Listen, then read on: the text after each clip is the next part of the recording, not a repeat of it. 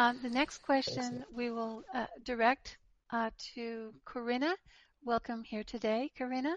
Please go ahead and ask your question. Yes, thank you very much. Um, I have it here on papers because uh, I think my English is not that great uh, and I want to have it ready in papers. Uh, first of all, I want to, to say to Tom, thank you very much. Uh, you were very right.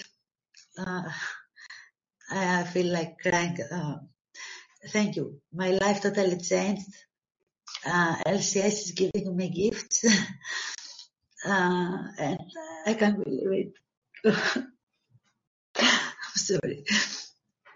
Uh, it's really great though because first time in my life I feel happy. Good. Yeah. Uh, first time uh, I don't need to depend on external factors in order to feel happiness, you know. yeah.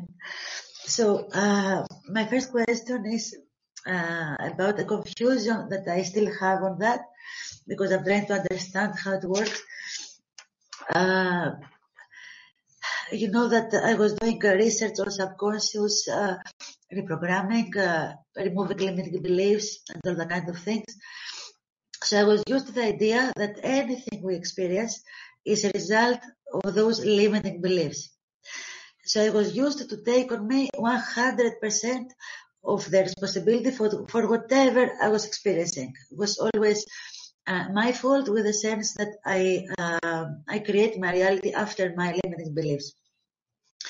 So I have seen from my patients and clients that if I help them change a limiting belief, then all the people around them uh, would change behavior just by changing even one limiting belief. Uh, but this was not happening with me. And I want to give you an example. Um, you know, I was a very abused child and my mother was always saying to me, don't be sad that your father is beating you. He does it because he loves you very much. So my subconscious had the belief whoever loves me will behave badly to me. Uh, when I discovered this belief, I started, I started to take again 100% responsibility of how others behave to me. And I was always trying to change myself and to change my subconscious. And I was doing anything that you can imagine in order to reprogram my subconscious mind. Um, and at the same time to show more and more love to that people. So I was becoming a victim. Um, when I asked your advice, uh, and I had to realize that is nothing wrong, and I say the whole story uh, in order people to understand how uh, why I have this confusion. Uh, when I asked your advice and uh, I realized that there's nothing wrong with me, but it's them, it was hard for me and painful to realize that, and I couldn't move away easily from the other people, as you know. Uh, but every time I was leaving one neurotic person, LCS was becoming Santa Claus and was giving me uh, great gifts, you know, and surprises. And uh, every time, I, I, mean, I was doing as a test, you know, because you said, even if I was doing it as a test, because you said, at least try. So uh, I, I tried. Okay, it was even if it was a test that I was doing, it was scary for me, but I did it anyway. So every time that I was throwing away a neurotic person, uh, immediately a huge gift from LCS. That's how I I feel it. Mm-hmm. Um, so what is going on? So you were right, okay? I'm convinced you were right. Uh, and I'm extremely grateful. But what is going on with our limiting beliefs? They don't really okay. create our reality. Uh, one, I, I have met two, three more on this. Uh, I mean, I have removed this limiting belief from me for years and from other people's. For other people's, it's what was working, for me not. Uh, now, without doing any new removal techniques, uh, just following the I'm leaving the wrong people, uh, so what the theory that I use to help people is right, is half right, half wrong, and how much limiting beliefs affect us, and how we can know until which point is our limiting beliefs the problem, is our responsibility, um, and at which point is them, how we understand Okay. this. Sure. You, what you've just come to learn is that you don't create your own reality 100%. You can modify what your, what your reality is, but you don't create all of it. You're not responsible for all of it. Everybody else here also has a free will and they are making choices based on whatever level of quality they've grown to this point. And they have to make those free will choices. These people interact with you. You have to deal with them. You are not responsible for what they do. You see? So yes, you can change your reality and you are responsible for it for certain ways. One way that you make your own reality is that you interpret the information you get. You'll get information and you will interpret that in terms of your own beliefs, your own knowledge, your own experience, your own quality. And that's how you interpret the information. And you are solely responsible for that interpretation of the data you get. That's yours. You have to own it. Okay. Another way that you can modify your reality is that you can, you have an intent and your intentions tend to modify future probability, but they don't force future probability. They only modify it. So there's some, some things that your intent just aren't going to change. If there is a, if there is a, let's say, uh, one thing has a possibility of one in a hundred thousand of being, of, of happening, of being part of your reality. Okay. And you put a lot, and let's say that's somebody that uh, is mean to you, being nice to you. It may have a, a one in a hundred thousand of actually happening that they would be nice to you. Okay. And you can work with that with an intent and say, I will give them love. I will give them caring. I will give a very positive intent to that person. And you may change that from one in, you know, a hundred thousand to just one in a thousand.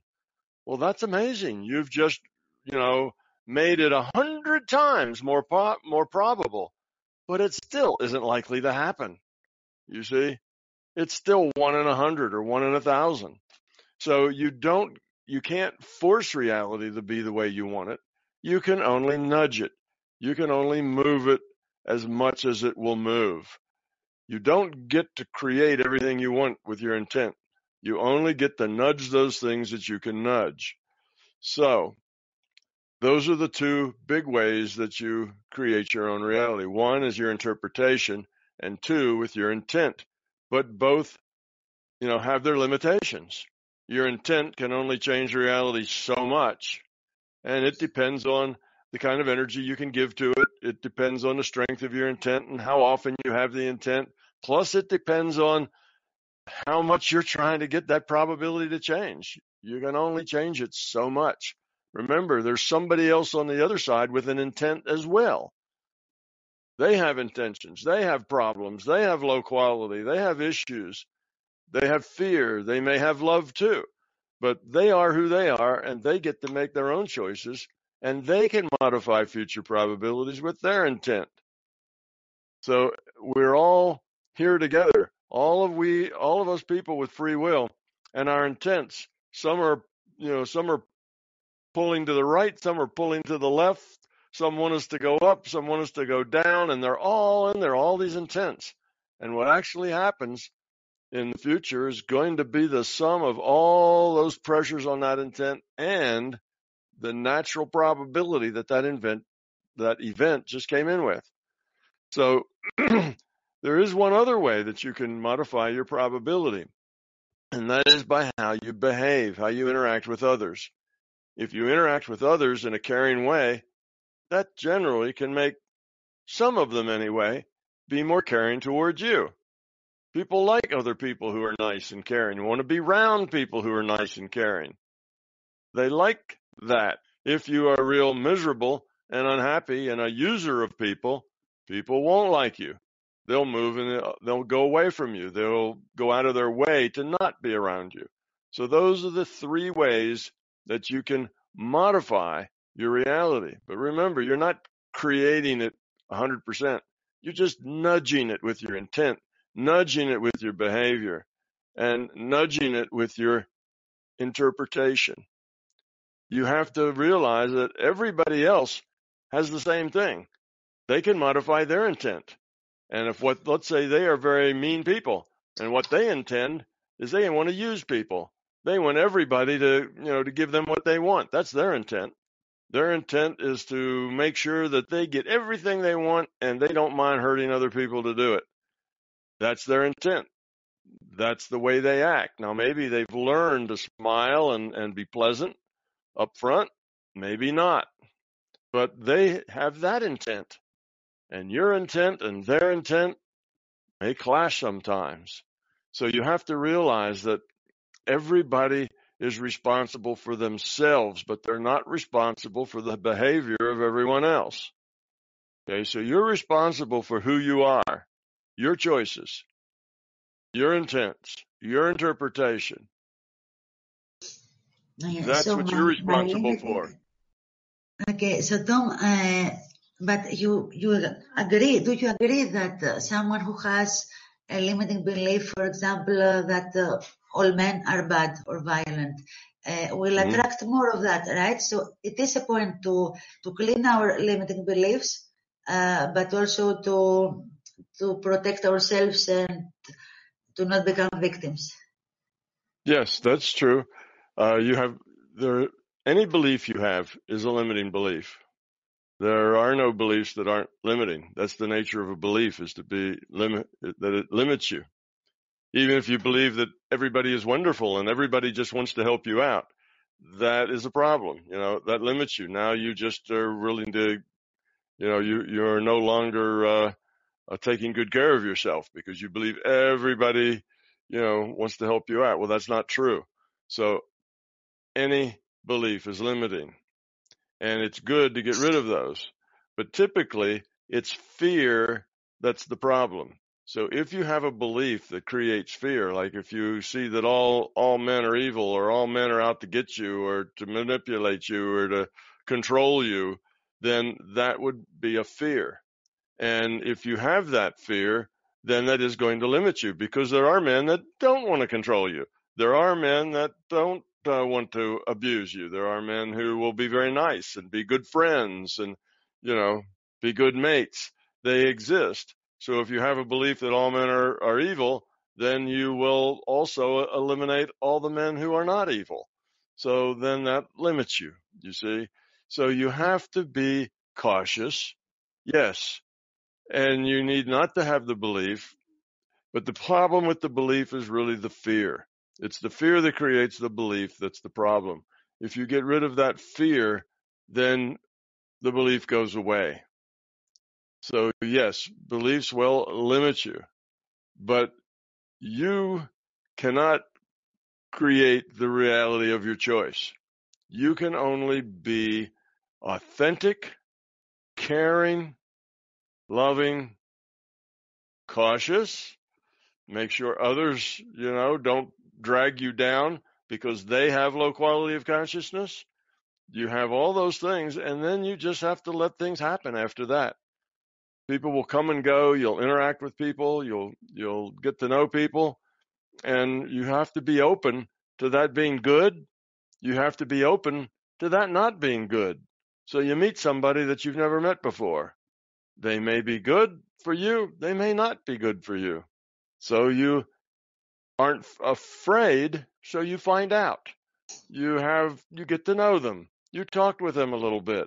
And as you see signs that, uh, they seem to be good for you, well, then talk to them a little more and make your subject matter, you know, a little wider.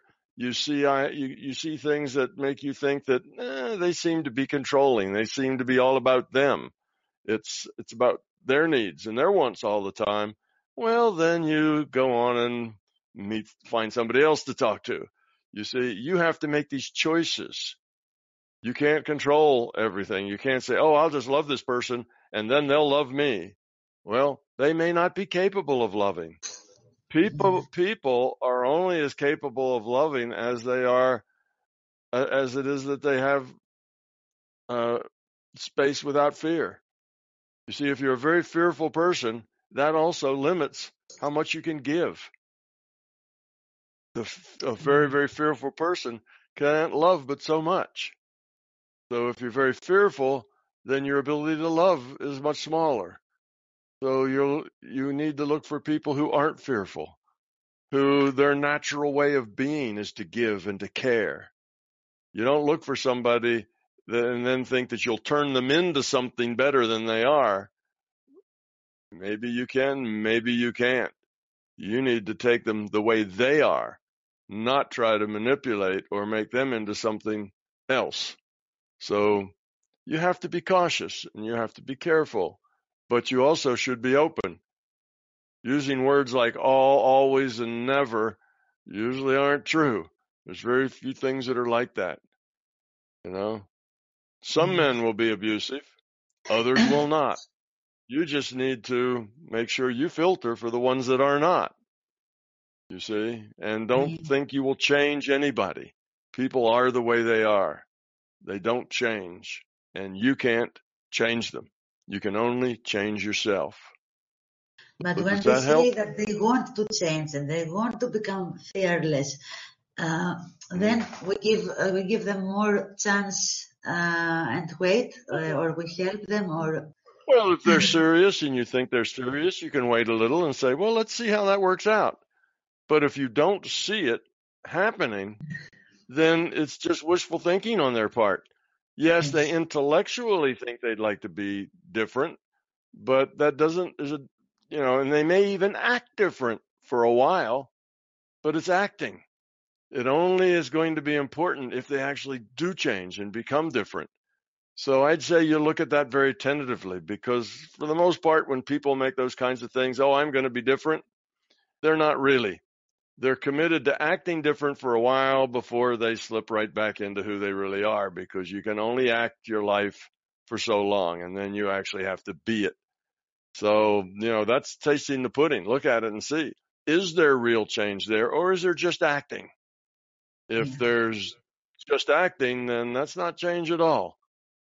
That doesn't mean they're ever going to change. Most people change very little. Most people don't change much even com- that's even true of com- you know of people who are who are seekers who are trying to change themselves. Growing up is a hard thing to do. It's hard to change yourself. So if you're not a seeker then it's even harder. If you're a seeker trying to grow up it's still hard. Most people change their behavior and they change it for a while until they've made the impressions they want to make and then they have to be themselves. So um, now you can't change people. Let people be who they are. Don't even try to change them. Just let them be who they are. The idea that you can make people better is usually a belief that isn't true. People are who they are. Now, people can grow up and be better, but it's a rare thing that they do that very often or grow up very much. Not unheard mm-hmm. of. Some sometimes people have breakthroughs and they grow up a whole lot real quickly. But that doesn't happen very often. For most of us, it's just a little bit at a time and our our raising the quality of our consciousness is just one little bit at a time. Okay, thank you. Um, I will go to the second Donna. Yes, you hear me? Yes. Um, so in the last uh, Zoom meeting that uh, the group meeting that we had, I learned from you, Tom, that the lucid dreams are real, uh, which I didn't know. Um, and after a while, uh, something strange happened, which was like a proof for that. Uh, it's a bit, uh, it's like two and a half pages, very fast, I will say it.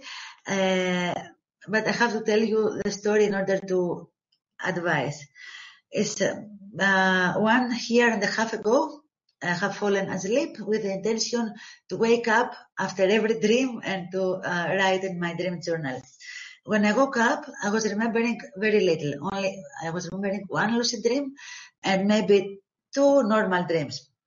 Uh, when I saw, when I looked at the dream journal, uh, I saw that uh, was there like seven pages. I have wrote, uh, written seven pages of dreams. Uh, in every dream was a strange guy appearing and he was saying to me the same thing. You must go to Stonehenge. You must go to Stonehenge in every dream. Uh, and it was in all in the journal everywhere, uh, you know, that sentence and that guy saying to me that thing. I searched on the internet all that year several times, but couldn't find and couldn't find anything about the Stonehenge thing. And when I started to change uh, things in my life, you know, to, to throw away negative people and all that, uh, lately, a few days ago, I met a guy who wanted to help me with the with the project because I couldn't find someone for business plan, and he said I will do it. Uh, and when we met on camera to talk about the project, I was shocked because was that guy from the Stonehead thing. uh, so, you know, lucid dreams are real, but that much. Uh, and the more strange thing is that um, uh, from beginning uh, was like a, a connection, and uh, yes, I am an empath, and I feel others. Uh, but I could feel a very intense, uh, and I don't know how to turn this off if you can advise me, uh, very intense if he was sad or something like that, you know, so uh, I was feeling I had to do something about that. Um, so once I tried to heal him, uh, and with the way that you, you show us in the experiential workshops, and the intention was to heal his emotional body because he had some problems and he was sad. But while, while I was doing it, I felt even more his sadness and especially uh, the lack of love.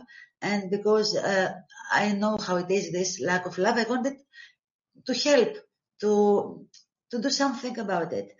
Um, and I felt him like a little wounded child. So I added something in that uh, in the healing method that I know from your videos and what I added was what you told me to do with bad entities if I go out of body. Uh, that you said, uh, give a hug, uh, a kiss on the cheek, give love. So I said, why not do this extra thing also and to this person that I feel has lack of love. So I do that. And when I do that, I, I think I did it too much from being level because I was feeling him very much. Um, so when I did that, I suddenly had image in front of me, uh, like if I was there, and the image was very blur, but I could see. And uh, I felt that uh, uh, I have to help him lie down. It was very real, like I was there uh, when I gave this hug, and I felt like he falls, he falls down, and I have to help him lie down because he turns so heavy and he's falling. And uh, as I wanted to make him lie down, I felt it was a piece of furniture that was, uh, uh, I had to move it a bit. So I kicked that piece of furniture and I realized it had wheels because it moved uh, more far away than my little kick, you know. Uh, but when I finished with all this, the guy wrote to me because uh, it was from far away the healing and from chat on Facebook. He wrote to me that he has lost consciousness while I was doing the healing and he found even his desk chair, which has wheels, moved one meter far away without him moving it. Uh, so it, it, was real. What was going on? I, it was I moved a thing and uh, which has had wheels. Uh, he was, he said he's feeling better. I, I was worried because he said he lost consciousness, but he was happy because he was feeling much better, much relieved. Uh, and since then, uh, he says all these uh, days that he laughs a lot and things that were stressing him don't stress him so much anymore. So this means what I saw was real. I actually asked this question. I, I don't care so much to explain things with uh, reason, you know, uh, but he wanted to ask this so much. Um, I think he he was. I think all this thing scares him a bit. Uh, so uh, for uh, what I would like to know is it means that what I saw was real. I was really there. But how? Uh, I mean, his chair was even moved. And how do you explain that he lost consciousness? Um, and uh, how uh, can be for me is not um, wired to have a strong connection with people, uh, but he wonders how can be explained to, to feel such strong connection with someone. Um, and uh, the most strange part is that uh, after I told him about uh, that dreams with Stonehead, suddenly Google was giving results, like a Mandela effect. Before that, I couldn't find results. When I told him about the Stonehead thing, I started to find results. And guess where is Stonehead? He's very near the castle where are the immersive that you're gonna do. Mm-hmm. Okay, well, a little, a little bit about a little bit about experiences. When you have experiences like that, just accept them as experiences. Okay, that was your experience. That was his experience. Okay, don't necessarily take them literally. Now, in this case, you had some confirmation that the things you saw are also the things he experienced. Okay. What we have going on here is information. You get a data stream, he gets a data stream. That data stream that he gets defines his reality. That data stream that you get defines your reality. Okay. Now, when you have a reality that seems to be uh, um, intertwined or working together, like in this instance, it's best just to accept that as face value. Okay. That was what I saw. That is what I felt. Don't make anything more of it. Just let it be that, nothing more. Okay. And when you get down to what does it mean? Probably not even a good question to ask. Just let it be and say, that was my experience.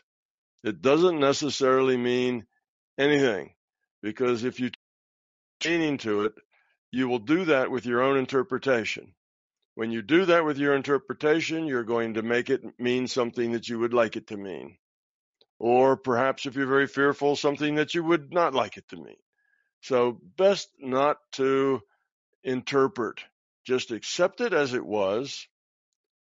You can accept what he said as it was and then kind of let it be. You don't have to do anything with it. Don't look for what did it mean? Is it a sign? Does that mean I should do this or that? Does that mean that this is somebody special, that this is a special relationship? Let all that go. Just say, okay, it happened and we'll see what it means, what it might mean in the future. We'll let it play out however it does. So you can be open to meaning for things to happen in the future, but don't feel like there's been any promises or any particular connections. It just is. It happened. Okay. You have the information.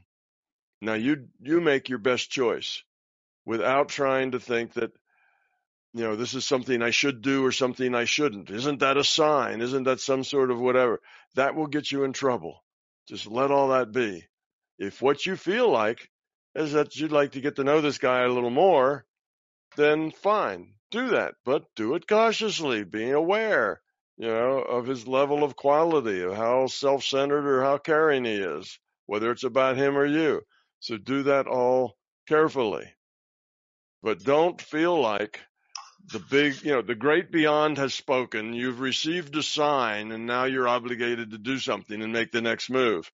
That is not the way it is. okay. You had an experience. He had an experience. Okay. Now go on with your life and make good choices without reference to that experience. Just say that experience was, it was my experience. And yes, it was real because it's your experience.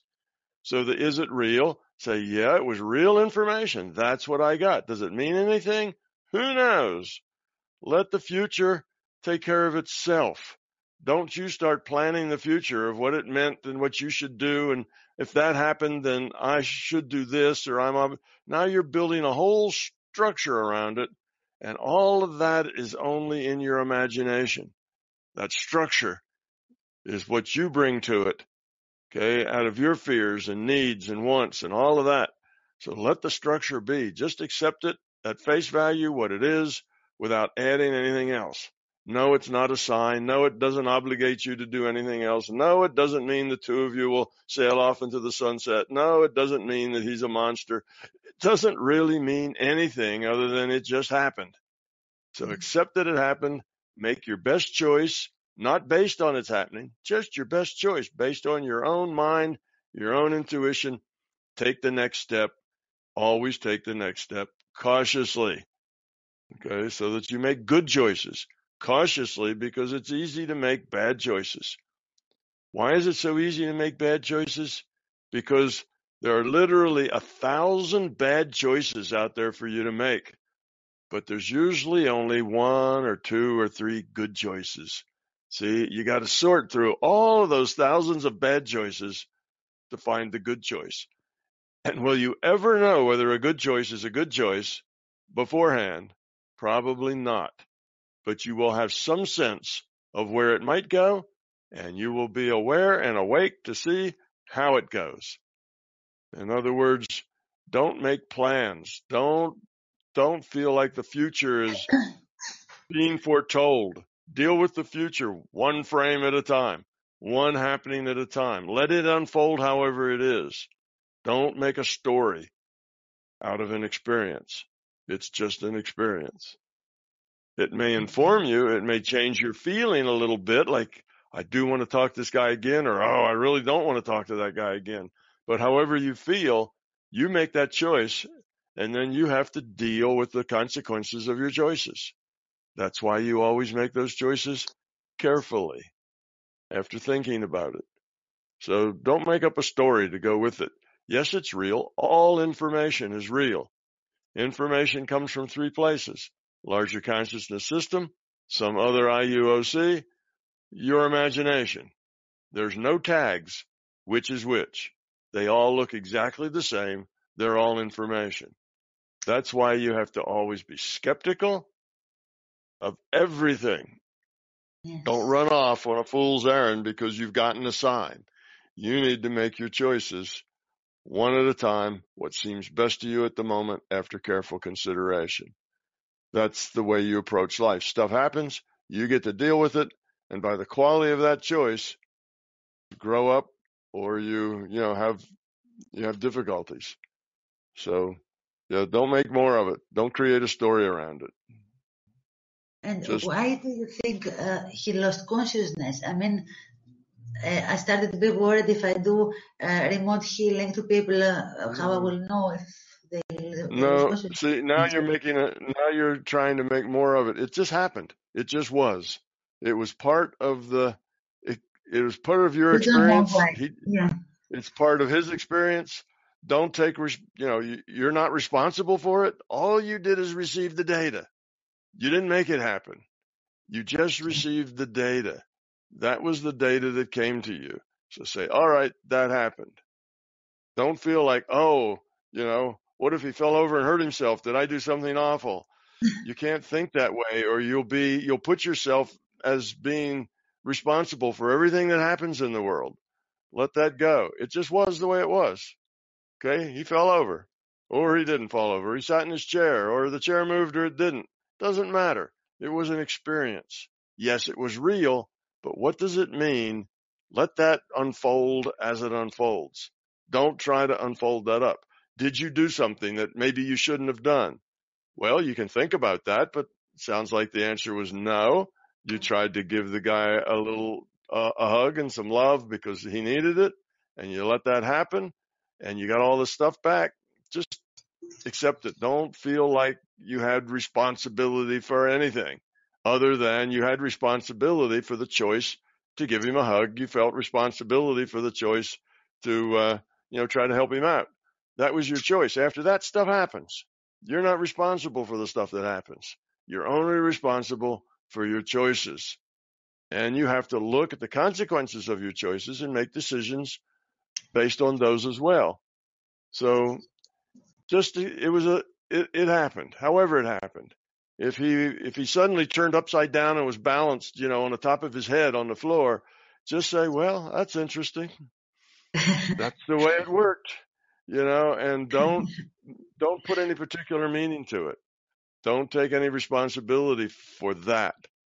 Now, if you try real hard to do something, let's say you've tried real hard to turn him upside down on his head because that would be real evidential. All right, that's a different sort of thing. Then you may want to take some responsibility, you know, if all the blood rushes to his head. But if you were just interacting in a loving way, whatever happens, happens. Let it be. You don't have to be responsible for everything.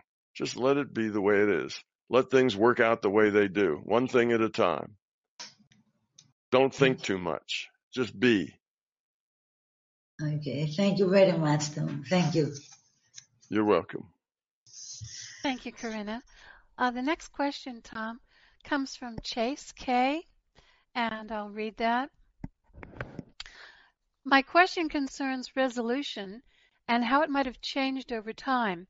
Because of limited awareness at the early stages of life in the world and throughout history, could resolution have iteratively, that's a good word, iteratively gained both clarity and color over time?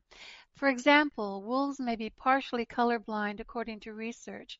Is the ability to seek quality of resolution dependent on its necessity within quality of consciousness?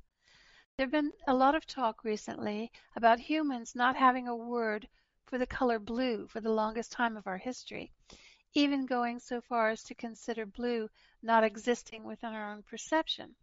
What are your thoughts on this? I'm not quite sure how he's using the word resolution.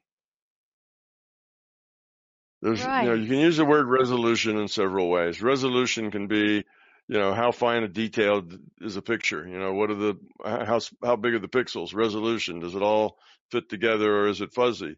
Resolution can also be that a, that a problem resolves itself and there's re- resolution to problems.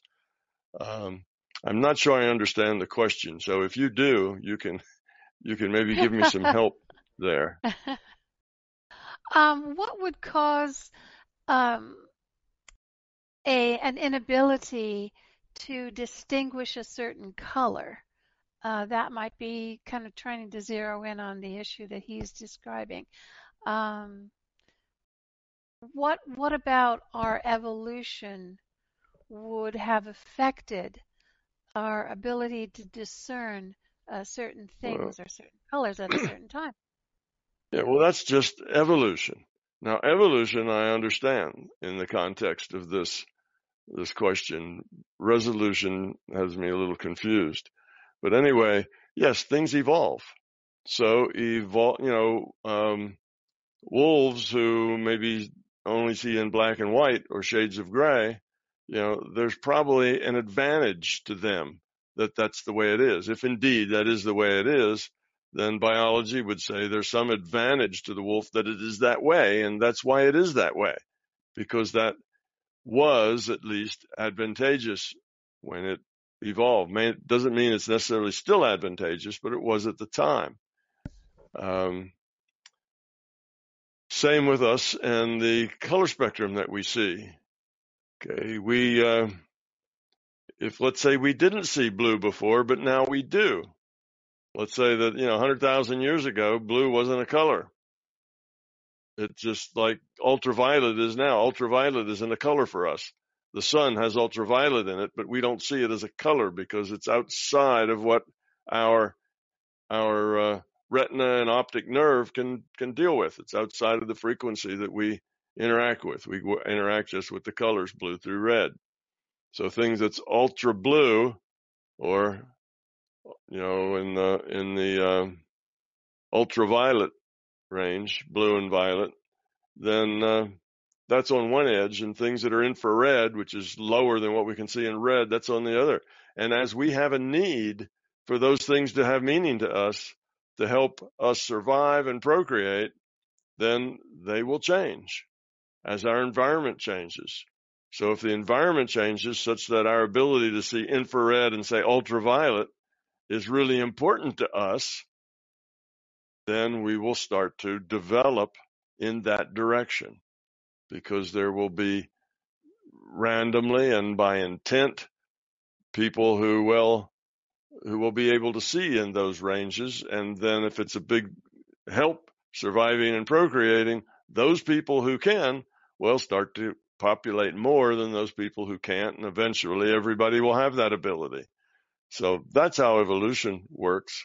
Things come and things go things that were very important for our survival and procreation uh, over a long period of time often end up in our instincts. Well, those instincts aren't hard written in stone. Those instincts can change. As our environment changes, our instincts need to change to suit. But evolution is slow. Change in environment can be quick. That's part of the problem right now that we have in our social interactions with each other. We have instincts that have gotten kind of out of tune, if you will, with the environment that we live in. We live in a vastly different environment than we did 200,000 years ago. Vastly different. But our instincts were generated from that 200,000 years ago to maybe 100,000 years ago. And we still have those same instincts, even though our environment our social environment is much, much different. Well, that means we need to understand that, not get crosswise with our instincts because that just makes you neurotic if your instincts say one thing and you're doing something else. But we need to understand it and start behaving differently, start putting on our intentional pressures to change that that instinct and in a few, you know, three or four or five generations, we can actually change instincts. It won't take another hundred thousand years, but it may take a few generations. We can modify those instincts. So I'm not sure exactly what the question was, but um, you know, the color spans that we can see, everything about us physically. You know, how how much we can, how good is our smelling? How good is our hearing? Taste all of our senses can get better or get worse based on what is useful to us, useful in the terms of survival and procreation. In our present environment, so many threats have been eliminated. Our environment is kind of plain vanilla, not all that scary it used to be. So things will change, no doubt, since our environment has changed. A lot of social behavior will have to change because our environment has changed. But that will take generations. Maybe in time we will be able to see ultraviolet and infrared because it'll become very important to us. But probably won't happen quickly. It may happen over a century or, or two though. But for everybody to get there, it probably will be a millennia. So I'm not sure I've answered his question because I really didn't understand it, but uh, that's my best shot. All right, Tom. I'm, I hope that's good, and hope that did answer your question, Chase. If not, we'll rephrase it and try it again. Uh, the next question is from Dave C. And in, he says, in short, my situation is several years ago, my wife became ill. We think she's bipolar, but not sure. She became out of control, depressed, crying, angry, and violent. She ended up getting arrested and having to get a place of her own, though we are still married. This happened shortly after my son was born. He's only four and a half now. Because of all this, the finances are in ruin, and I'm pretty much raising my son on my own. Also, as a result of this, I'm in a lot of debt. To overcome some of these obstacles and issues, I decided to go to school to become a physical therapist assistant. Unfortunately, this didn't work out as it was not possible to work and to be in the program. So I've been trying to figure out a way around that issue. In the meantime, I recently passed out at the wheel and hit a telephone pole. Since then, I've had a bunch of dizzy and fainting spells. Tests have been done over the past week or so, and now I'm waiting to get results back. So it seems like, as I'm sure in the case with many people, so maybe nothing notable or nothing unusual at all, I keep hitting block after block. A mutual friend has suggested that I request that I ask you to take a look to see if you can gain any insight into my situation, the health issues in particular, I think, to see what is going on and if any sort of healing can be done to remedy the issue or issues, and also possibly to get some understanding of the situation in general. Things have sort of limped along like this for many years, most of my life, frankly, and I've yet to find a solution, at least for the external issues. Otherwise, it has and continues to be um, training, great training in many ways, and in that way, I'm grateful and fortunate enough to still be happy and content through it all.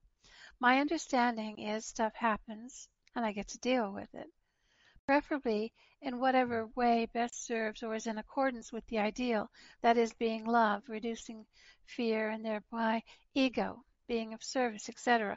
I've been a student of Vedanta and yoga for many years, and those things seem to parallel MBT in this and other ways. So, at least insofar as I understand, it doesn't really matter what happens, is happening, or has happened, but rather how I respond to it that matters most. In other words, face it all with courage, be love and grow uh, things. And I'm concerned for my son if something should happen to me, even if intellectually I can appreciate that even ultimately it isn't of any real consequence exactly when considering a big picture view. That attachment is particularly difficult one to let go of. So I'm asking for a little bit of assistance and insight and whatever you can offer for advice. Well, that's an interesting question. It starts out with a question and then provides its own answer. Um, all of the things, you know, the first half kind of defined the problem. The second half uh, was very, very good at explaining, uh, you know, how one, you know, the dealing with it, you know, and he actually says that though because he has uh, uh, you know, grown up a lot, he has been able to persevere and main, remain basically happy and uh, functional through all of this. And he's learning and growing from it. And for that, he's thankful. Well, there's not a whole lot to add to that. You're doing really great, guy.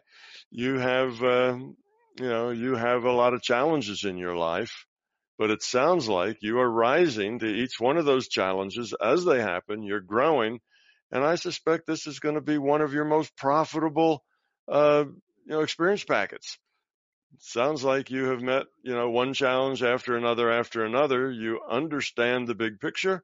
You're making good choices. You're doing the best you can. And that's really all any of us can do. So I'd say it sounds like a hugely successful incarnation.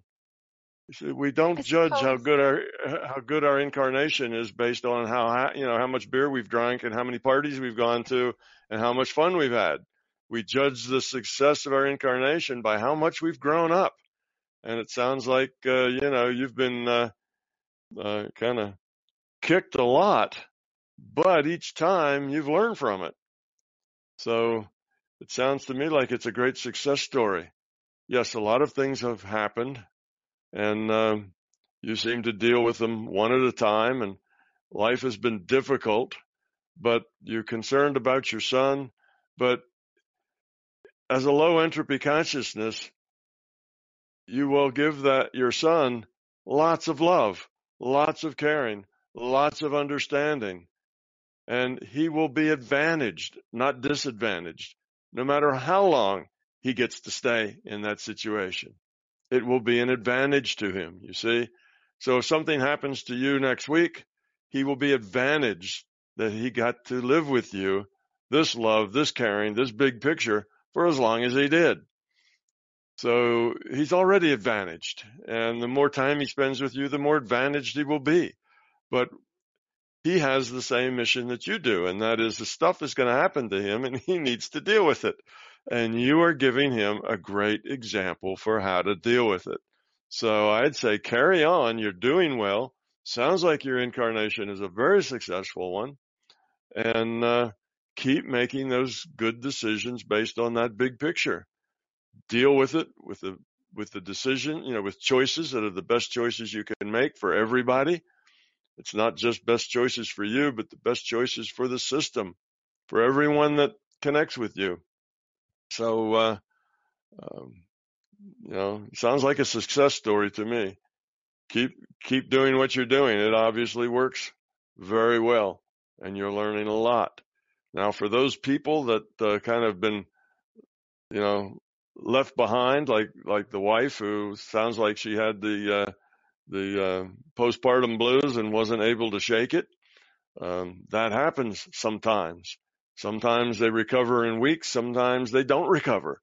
You know, it's just a, has a lot to do with biology. It's just the way things work out.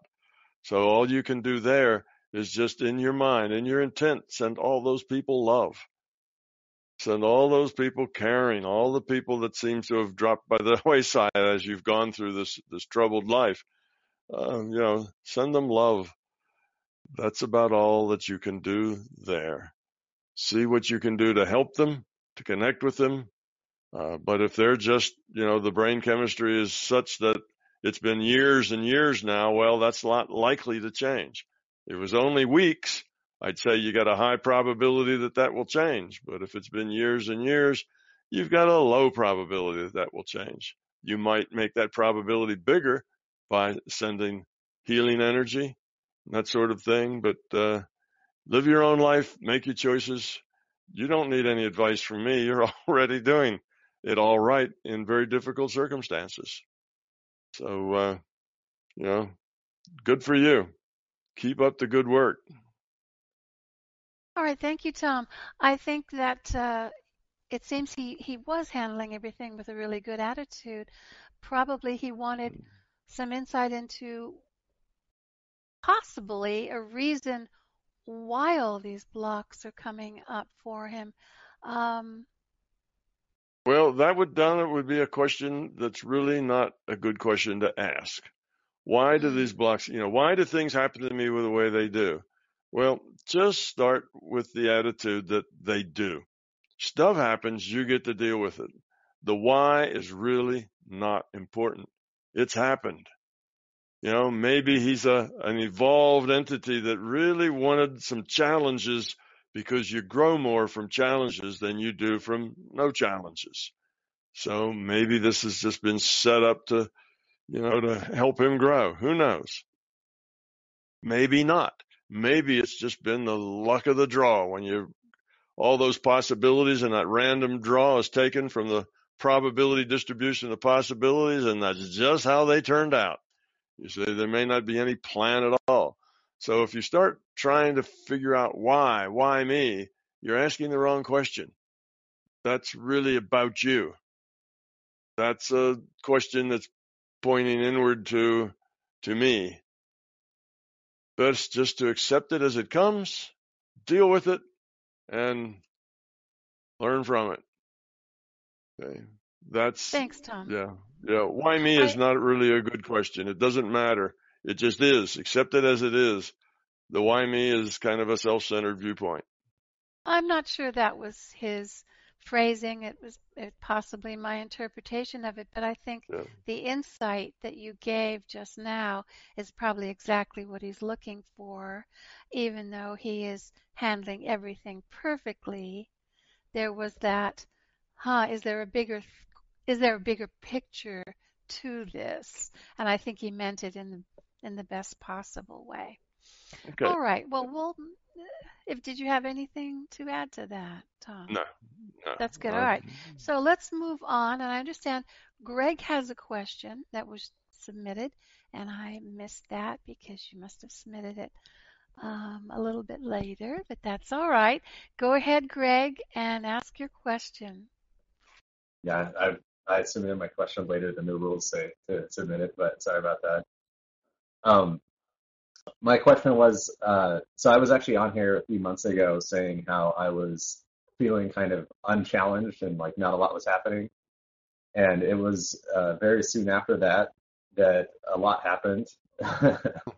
to me quickly, uh, giving me opportunities to grow. And, you know, that all appears to me to be really, you know, good that that happened, giving me opportunities. Um, but this interesting pattern has come out of that where um, a situation will come up that's like a challenge and I can go into this mode where I'll I can feel some fear about it, and then the fear will get like really, really, really, really big, like more than I like seems like I've ever felt, and then I'll like process through that, and then it'll go completely away, and that might take, you know, that might be like a day, and then it feels like it's gone after that day has passed, and so I'm like, well, I guess that's good that I like processed through that like so quickly or something, but it's Mm-hmm. also it's very like disruptive and uh um I, I guess another metaphor would be like it's kind of like I feel like I'm drilling deeper into levels of subconscious or whatever, and then when I hit another pocket of fear, it all just like blasts out all at once.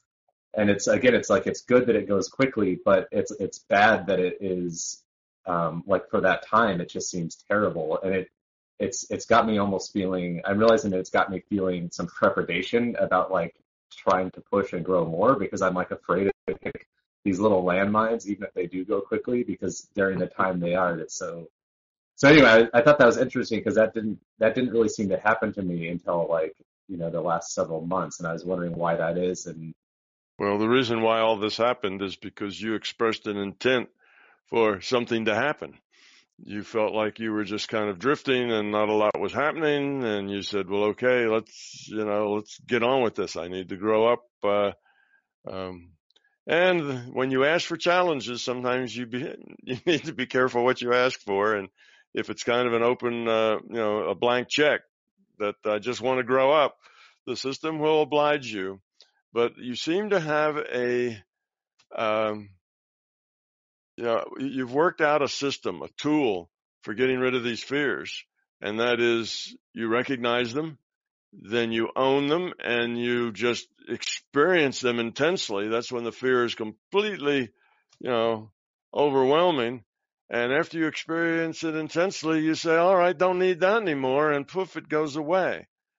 Now, if they stay away and don't come back and don't reappear, I'd say that's a hugely valuable tool and you shouldn't wish for it to go away or for them to stop happening.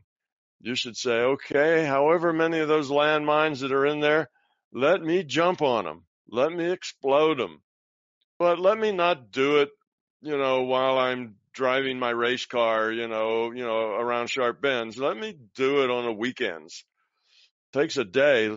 Let's let's do that on Saturdays or or uh, Sundays or on my day off and then I'll be all right. You know, because if that happens in the middle of your workday, it could be a problem. So as long as you can control kind of when it comes up, wow, great tool. Keep using it until all those landmines have been exploded and you've gotten rid of all of them. That's terrific.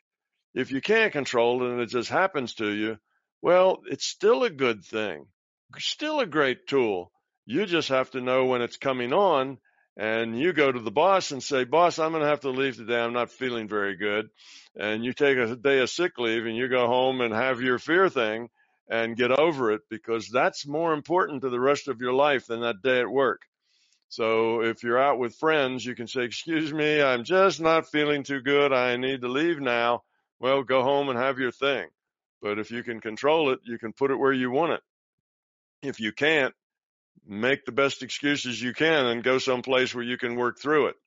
Because getting rid of those fears, if that's what's going on, if you really do get rid of it, wow, what a tool. Most people uh, would love to have a tool that way, even if it's a mildly inconvenient sometimes.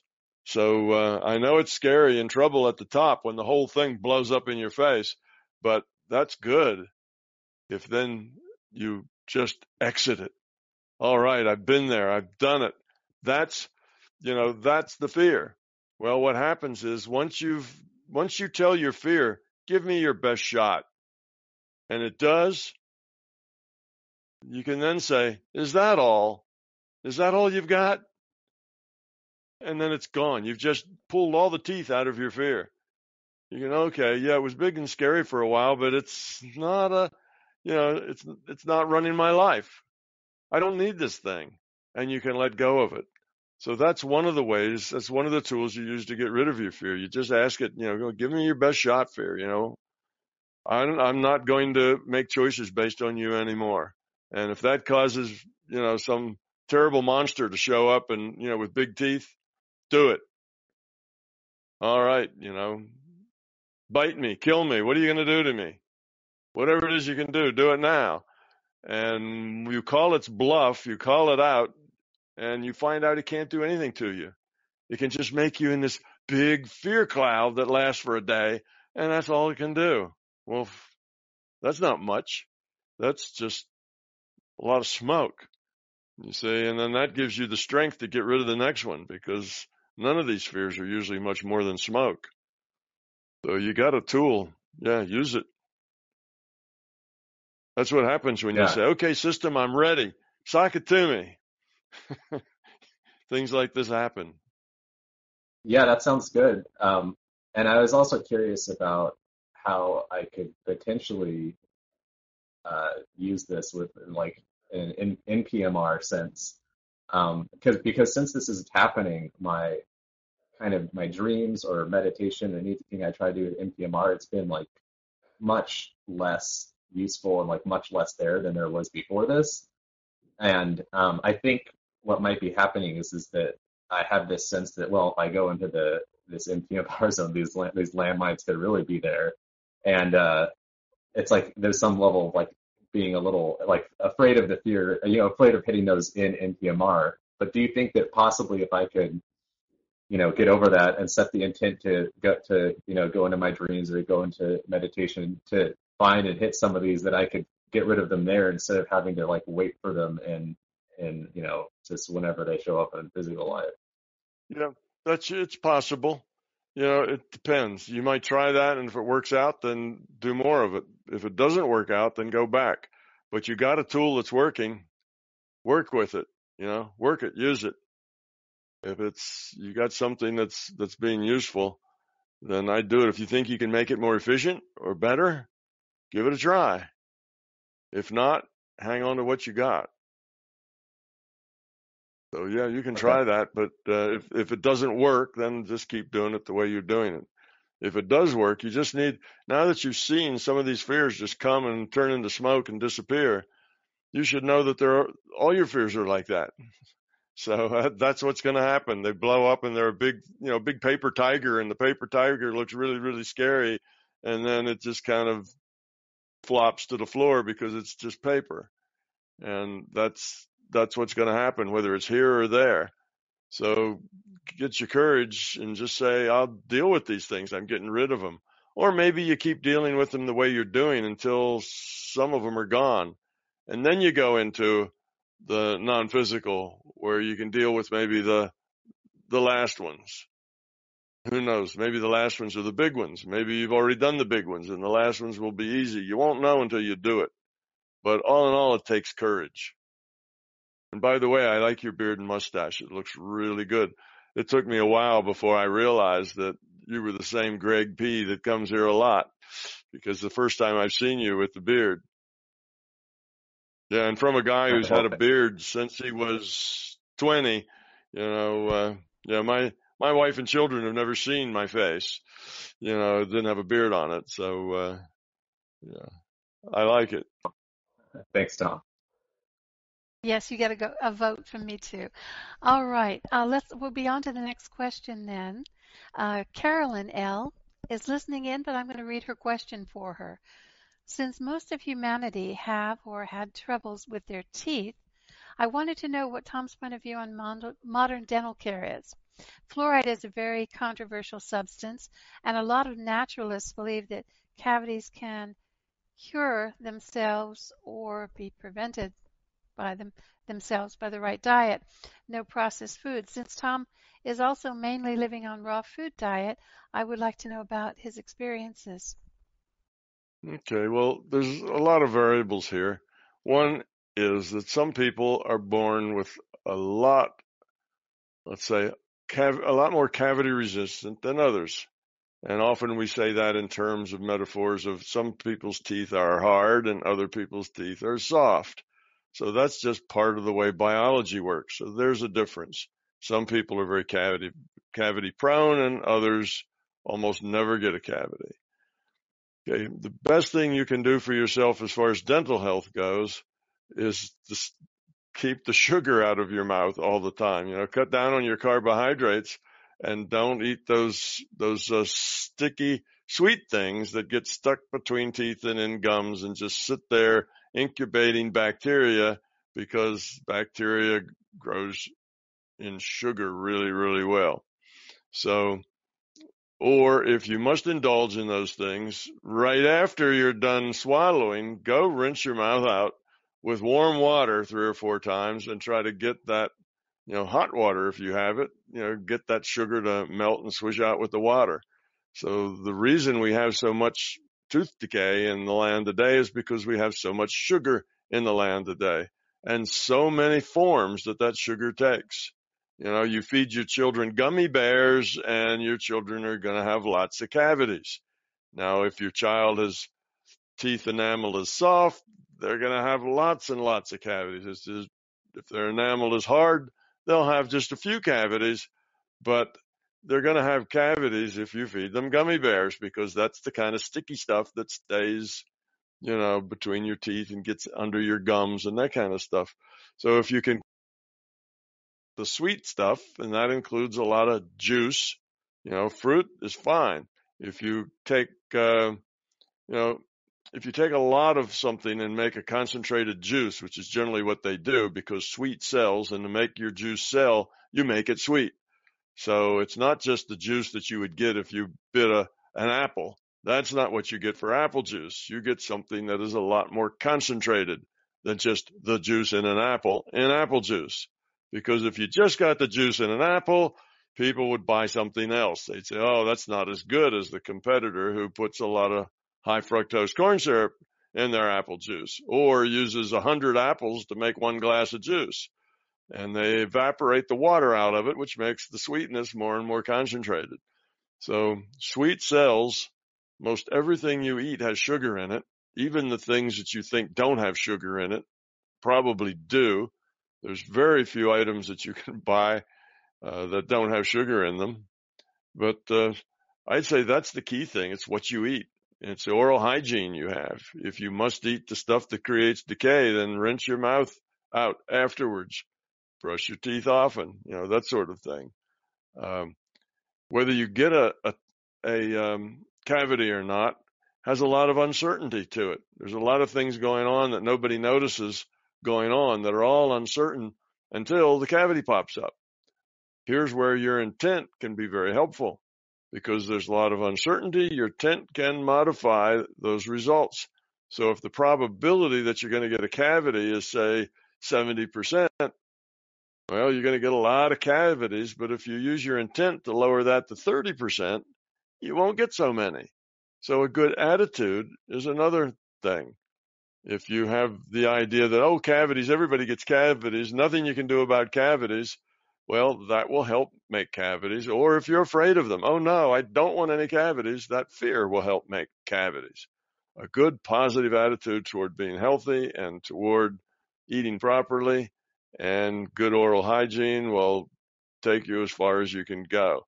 As far as chemicals and things that will harden your teeth, it's hard to know where the truth is. You have propagandists on both sides making claims and you know good for you if you can uh, if you can uh, figure out the truth in all of that. Well i don't think most people really know what the truth is in all of that. The original fluoride got put in water because people that had that in their water didn't get as many cavities as people didn't have that in their water. But who knows? Too much fluoride we know isn't good for you either. Actually, you put too much fluoride on your teeth and you end up with getting more cavities, not less. So like everything else, uh, you can, you can, you can overdose. You can get too much to where it's unhealthy. Fluoride is something that's naturally in a lot of water. Um, the the health risks of it, yes, I've read both sides of the in you know in the propaganda wars, and uh, I think it's very difficult these days because there's so much fear in the land it's very difficult to find the truth in anything. just by searching the literature. The literature is so full of fearful people writing about their fears that it's very difficult to sort that out from good science. And sometimes good science uh, isn't really good science. You know, it depends on who does it and who pays for it and a lot of other things. So do your best to, you know, to, to read up on it. But if you're like me, you'll probably have a hard time finding exactly where the truth lies in that argument. Meanwhile, good hygiene, good attitude, good intentions, let the sugar go and uh, you'll find that your mind as well as your teeth will thank you.